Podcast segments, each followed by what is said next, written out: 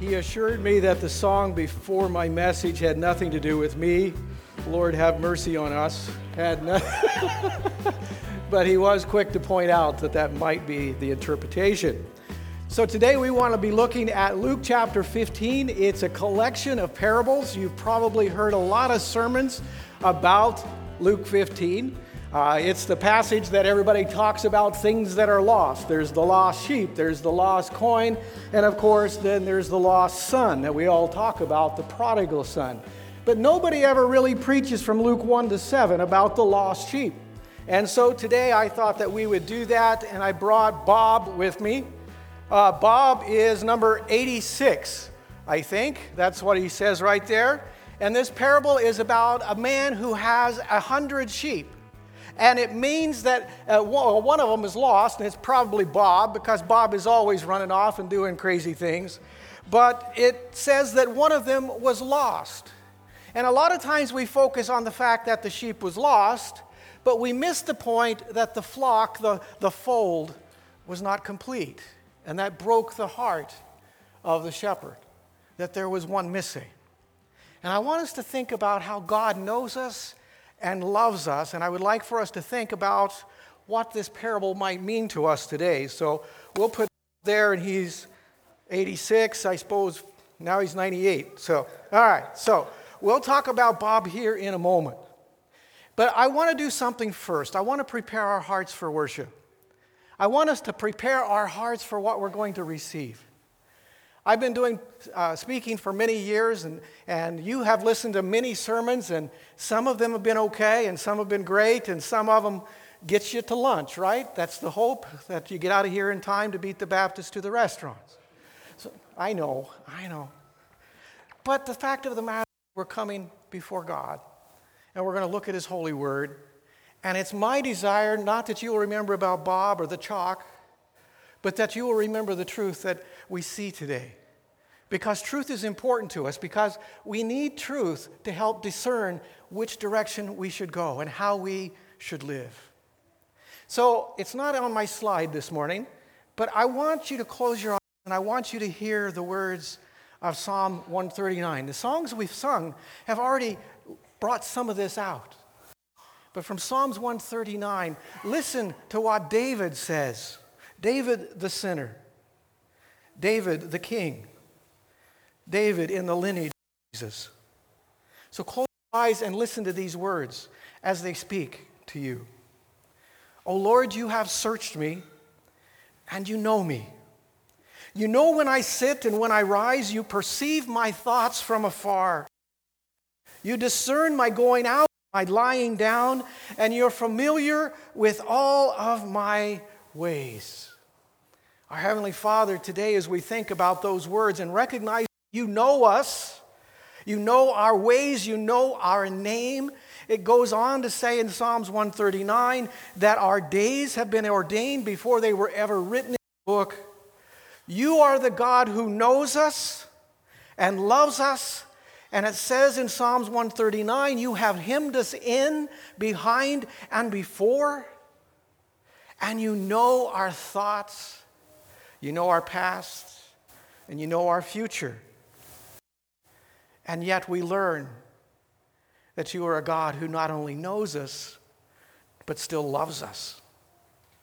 And so, Father, today as we look into your word, may we remember that we are known by you and that you have never left us nor forsaken us, and that even though we have walked in paths and directions and briar patches and caught ourselves in all kinds of messes, you still search for us, and you still long for us to be a part of the fold. So, Father, forgive us today for those things in our lives that prevent us from walking side by side with you. Father, forgive us for those thoughts that we know are not of you. But most of all, Father, remind us that even though you have searched us and you know our hearts, you still love us completely. So, Father, help us to center on that today, that you know where we are and you still love us. We are loved today. We ask in Christ's name. Amen. In Genesis chapter three, it's the fall of humanity. We all know what happens in Genesis three. That's, that's where the apple is taken. We all think that it's an apple, right, that Eve took a bite of. Remember that story? Do you remember? Well, I don't think it's an apple. I always think it's a pear, because pears are just nasty fruit. They're gritty. Nobody should eat them. And the Bible clearly says that God cursed the pear and cast him out of the garden. We always kind of put that together, but I think it was a pear. But you know where it began was with two questions and two inquisitors. Satan comes to Eve and asks her this question: what do you believe about God? Did God really tell you that this fruit is not good for you? Do you question what God has said? What do you believe? And it says that Eve looked upon the fruit and said, well, it looks like it ought to be good to eat. And it says that they ate of that fruit. The second inquisitor was God. After they had fallen, after their eyes were open, after they'd found some fig leaves, they went and they hid. And God came and he says, where are you? This idea that God would seek and ask the question, where are you? God knew, but he asked them, did you do what I told you not to do?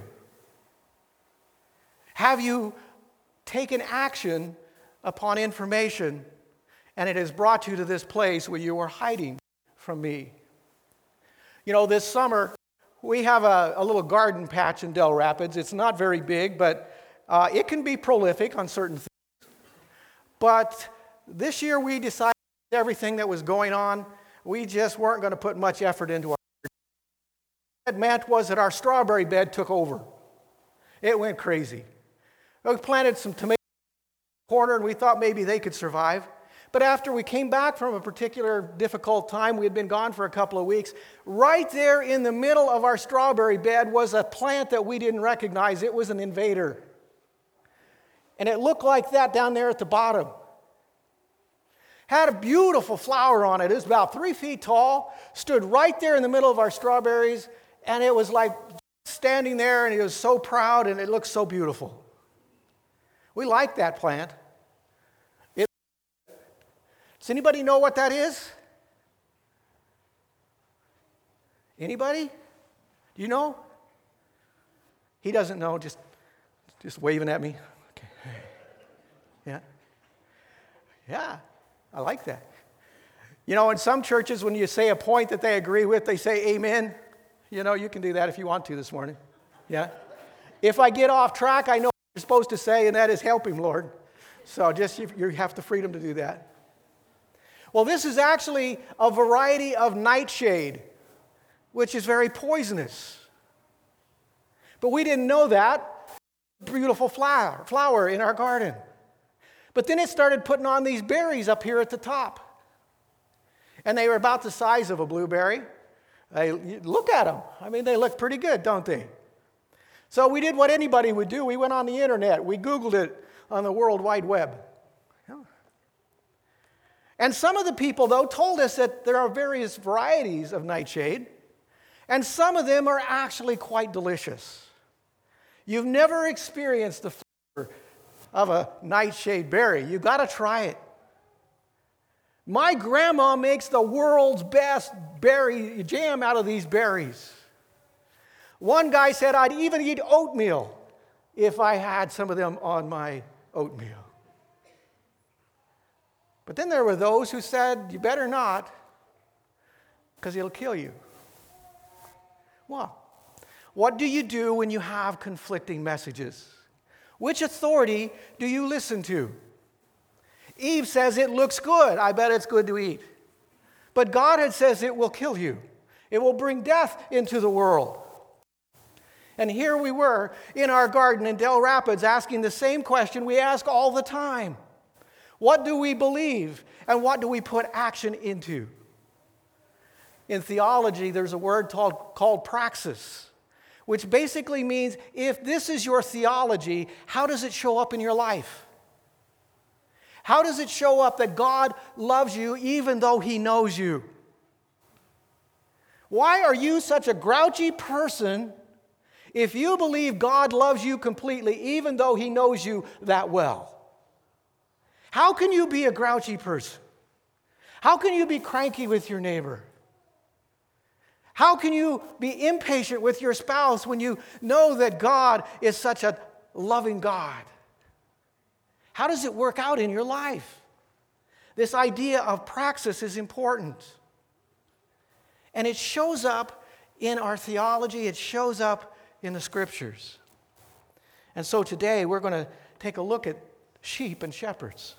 Now, I suppose if I ask you to quote a passage on shepherd, where would you go? What's the first one? What's the number one? I feel like I'm Psalms twenty-three, right? Absolutely. What's the second one? No? That's right. John ten. Glad you got it. John, where Jesus says, I am the good shepherd. The good shepherd lays down his life for a sheep. Uh, he who is a hired hand is not a shepherd, so he's making a contrast. Jesus was talking about the difference between a good and a hired shepherd. You know that if you had a small flock of sheep, you didn't have to go out and be with them all the time. You could actually hire somebody to go out and take care of your sheep. And they would blend them in with their flock. And you could pay them a portion of what it cost to, to take them out into the pasture and take care of them. But he says a hired hand is not a shepherd who does not own the sheep, because when he sees the wolf coming, what's he going to do? He's going to leave the sheep and he's going to flee. And the wolf is going to come and scatter them and eat them. Sorry, Bob. Okay? He flees because he's a hired hand and he cares nothing for the sheep. He says, but I am the good shepherd. I know my own and my own know me. Just as the Father knows me, and I know the Father, and I lay down my life for my sheep. Here's some theology for you. Do you believe that God is the type of God that would send his Son into the world to take our place, to cover our sins, and lay down his life so that we might live? Do you believe that? Yeah? Of course we do. That's the bedrock. And Jesus says, I know my own, and my own know me. Just as the Father knows me, and I know the Father, we're, we're united. This idea that God knows us, and we know him, is the bedrock of what it means to be a follower of Jesus Christ. We have the privilege of knowing God, and knowing that God knows us. Now, the thing that I find really, really unfair about the passage in Psalm one thirty-nine, it says that God knows everything before we do it. He knows our thoughts. Now, I've been married for forty-two years, right? Two? Okay. I can't remember. This year was saran wrap or something, wasn't it? I can't remember. But, but the idea that Esther would know everything that I think about is just downright scary. Husbands, this would be a good place for an amen, right? Yeah? What if they knew everything I thought? That would be unfair, but it says God does. He knows our ways and he knows our thoughts. Not only that, it says that God knows our days before they were even ordained. Before we were born, before we were in our mother's womb. So think about God when it comes to your salvation. The fact that God knew every sin that you were going to commit on the day that you accepted Jesus Christ as your Savior. I have to tell you that when I first became a Christian, I was so excited. There was such a, a release of my shame and my guilt. You remember what that was like? Do you? Amen? Yeah? Wow. And then I felt like I was juggling grandma's china. What happens if I sin again? What happens next? Did I blow it? Do I have to do it again? No. It says we have become part of his flock, one of the hundred. Jesus goes on in John ten, and he says, I have other sheep that are not of this fold, and I must bring them also, and they will listen to my voice. And there will be one flock, of, and there will be one shepherd. He said, for this reason the Father loves me, because I lay down my life that I may take it up again. And no one takes it from me, but I lay it down on my own accord. And I have the authority to lay it down, and I have the authority to take it up again. This charge I have received from my Father. This is also part of our theology. The ability of Christ to come and be our sacrifice and still remain God. The idea that Jesus is willing to lay down his life, and the idea that God is not done. He says there is still other sheep that need to hear my voice. I've often thought that if as soon as you accepted Jesus Christ, you were somehow or another transported right to heaven, there was no chance, right, of sinning again. Why are we still here? What is our purpose? What is our point? Why does God leave us here? The idea is that we recognize what's important to the Father. The Father's desire is that none should perish. God loves the ones who are still missing. The flock is not complete. There are still those who need to hear.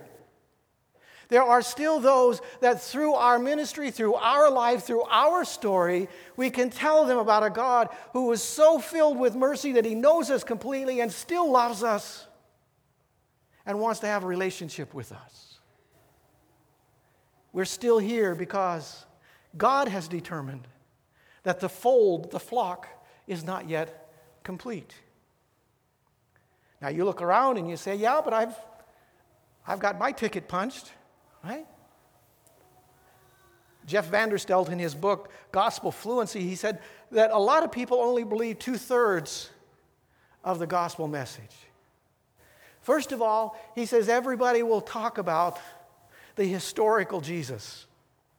We can talk about what Jesus did, and we can have a good knowledge of his words. We can talk about those things. And the second thing is that we know that it's going to benefit us in the future. That when we die, we'll go to heaven, and we will get a mansion, right? That's what we've been promised. Mine will have a three-car garage, at least. Maybe a half bath in there. Three-car garage, half bath. That's all I, that's all I need. We'll walk on streets of gold. What else?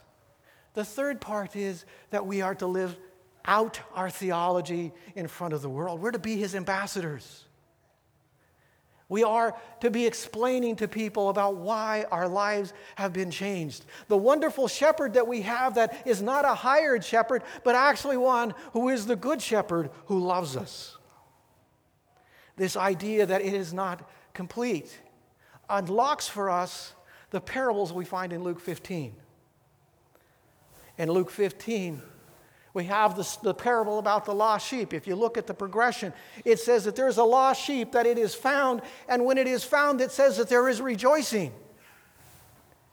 The lost coin, it says, when it is found, that she also rejoices because she has lost her coin. Now, what do you think a coin was worth? It said that she had lost a silver coin. Well, that's a drachma, or drachma. It was worth about a day's wages, right? So it depends on how much you make. How much do you make? Anthony, where are you? Yeah? There he is in the back pew, okay? I hope they upped your pay here last couple of months while you're kind of leading the church here. That was a plug for Anthony, okay? Anthony, I get ten percent. But... how much do you make? Now, I came in wearing my Chiefs mask because I'm a Chiefs fan. That's right. There should be an amen, right? We have a quarterback who signed a contract for over five hundred million dollars. Yeah? Pretty good. He makes one hundred thirty-seven thousand eight hundred eight dollars a day. Want to get it, want it again? Yeah.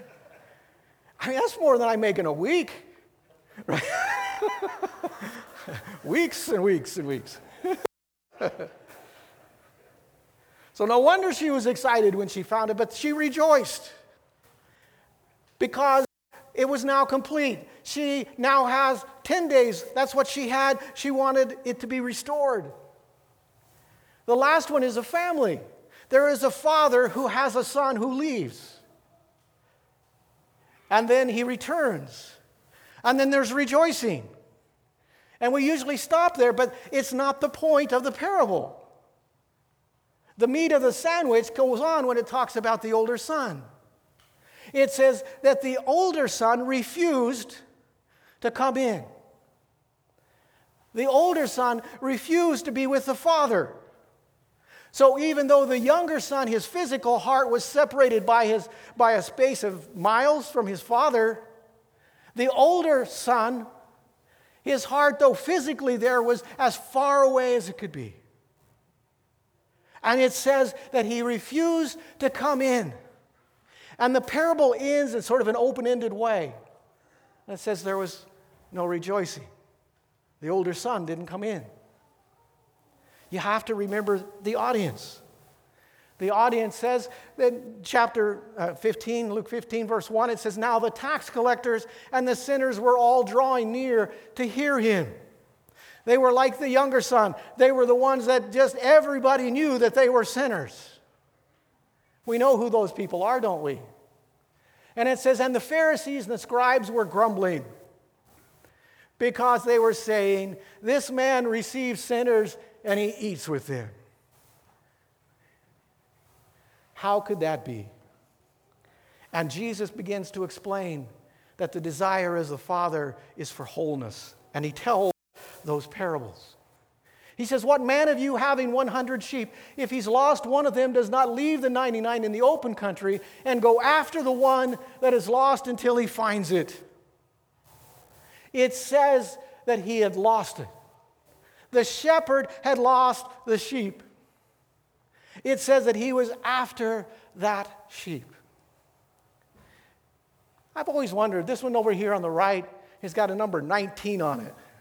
I don't know if that was some teenage prank, you know, going out and autographing sheep or not. Or if that means that's supposed to be for table nineteen. I don't know. But there's two sheep up there, and we sometimes think, well, what kind of a sheep was it that was lost? Was it a sheep like Bob that got himself into trouble time after time after time? I don't know. Because I wonder, it says, and when he has found it, this is where your theology comes in. After you have wandered away, after you have found yourself in a pickle, after you have ended up in a place that you know you shouldn't have been, after you find yourself with fig leaves and hiding in the brush, and God comes calling and says, "Where are you?" What is the anticipation that you have of how God will receive you? What is your anticipation? You know, when I was twelve, fourteen years old, my family uh, went to visit my uncle who lived in San Diego. He was stationed there, and he thought it would be a lot of fun to go to Tijuana, Mexico. Now, this was before all the border walls and, and guards and all that kind of stuff. So that would have been, well, you don't need to know. I was twelve, fourteen. You do the math. But we had been everywhere, and I wanted one souvenir from Mexico. I wanted a belt, a leather belt, with my name in the back, in the middle. You know what I'm talking about? Get you a big old buckle. It'd be awesome. It'd be like a girl magnet. It was something I wanted. And I looked at every little store that was out there, but it was getting close to time to go. And I was getting anxious because I hadn't purchased my belt, and I know my dad, when he says it's time to go, uh, we go. And so we were gathered around this little fountain. And I could see one distance that I knew had one of those belts that I wanted. And so I turned to my dad and I said this to him. "I'm in Mexico. Our car is across the border in a, in a gravel parking lot." I turned to my dad and I say to him, "I'm going to go get my belt and I'll meet you at the car." And I left. And I didn't hear my dad, nor would I have listened, when he says, no, you come right back here. You don't go to the car without us. I don't know why we were saving time. I just meet him at the car. I got my belt, crossed the border by myself, twelve, fourteen years old. I found our blue station wagon with the, the, the box up on top that my dad had made out of plywood. Pretty easy to find. I did that, and I crossed. I went over there, and my mom and my dad and my uncles and aunt wasn't there. So like any reasonable person, I said, oh, dear. I must have got here too soon. They're probably still back there. I better go find them because my family is lost. I crossed the border. I went to the fountain, and they weren't there. Ah, now they're back at the car, and I crossed the border again. Still, I didn't find my family. So I went back to the fountain. Still wasn't there. And as I was crossing the border, somebody grabbed the back of my shirt. It was my uncle. And he seemed rather glad to find me. Yeah? I didn't know I was lost. They were lost. And I was rather concerned about how my dad was going to treat me. Yeah? I think he probably had a different uh, purpose for my belt than he had. Just saying. But then I remembered what we read in the Scripture about fathers. It says, all of us like sheep have gone astray, all turned away. And everyone has gone on his own way. And the Lord has laid on him the iniquities of us all. So I don't know whether you think that you're one of these white, pure sheep that's never wandered away. Or whether you're like number nineteen up there that's got a few scars and a few nicks. Or whether you think you deserve to be, I don't know, shish kebab. What is your response? How do you know how God will treat you? Well, quickly, I want to remind you about what happens in Luke fifteen. It says, and when he was fa- when he has found it, he lays it on his shoulders, rejoicing. And when he comes home, he calls together his friends and his neighbors, saying to them, rejoice with me, for I have found my sheep that was lost. And here's what Jesus wants us to hear this morning. He says, just so I tell you, there will be more joy in heaven over one sinner who repents than over ninety-nine righteous persons who need no repentance. And the story about the woman who has lost the coin, it goes on and it further expands, and it says, not only that, all of the angels in heaven will be rejoicing when a sinner repents. Is it because we have seen our wicked ways? No, it's because we're back in the fold. We're back with God. Yes, he's concerned about our sinful lives, but the idea that God loves us and wants us to be with him. There's a passage of Scripture that I hope you've found over the years in terms of Christianity. It's a passage we find in First John chapter one. And he says, this is the message we have heard from him and proclaimed to you, that God is light and in him is no darkness at all. What does that mean? God didn't change his mind about sin. He provided us a way for the sinner. He says, if we see, say we have fellowship with him while we walk in darkness, we lie and we don't practice the truth. We lie and do not practice the truth, he says. But if we walk in the light as he is in the light, we have fellowship one with another, and the blood of Jesus, his son, cleanses us from all sin. This idea that after we have accepted Jesus, or when we accept Jesus Christ as our Lord and our Savior, the sin matter has been dealt with in terms of redemption. You got that? So when you accepted Christ as your Lord and as your Savior, there was an adoption that took place. God knew all of the sins you have committed and all of the sins that you will commit. You buy that?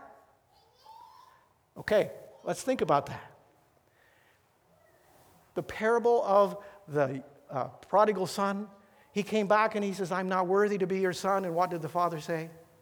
Yeah, you're still my son. When you accept Jesus Christ, all of your sins from the time that you were born until you die are covered by his righteousness. It, it says that those have been taken care of. However, in terms of relationship, there are sometimes things that need to be dealt with. If you've been married, you know what I'm talking about. You can be married, but you can have a really big fight. And it takes some time to heal up. And Jesus, or uh, John says in this passage, he says, if we have no sin, we deceive ourselves. The truth is not in us. But if we confess our sins, he is faithful and just to forgive us our sins and to cleanse us from all unrighteousness. And if we say we've not sinned, we make him out to be a liar, and his truth is not in us. Then he goes on and he says, my little children, I am writing these things to you so that you may not sin. But if anyone does sin, we have an advocate with the Father, Jesus Christ the righteous. He is the propitiation for our sins, and not only for ours, but also for the sins of the entire world. This is the praxis part I want you to hold on to. When you accept Jesus Christ as your Lord and as your Savior, you are reconciled to God. This is a covenant that God ensures, that God solidifies, that he gives to the Holy Spirit as a guarantee of that covenant. We are his. We are part of his flock. We're part of the hundred, the completeness. But he also says that as we walk with him, there will be times that we wander away, that we're outside of the flock. And when those things occur, he will come seeking. He will come looking. And when we are found, when we come back, there will be much rejoicing. God rejoiced. Heaven rejoiced when you accepted him as Lord and Savior.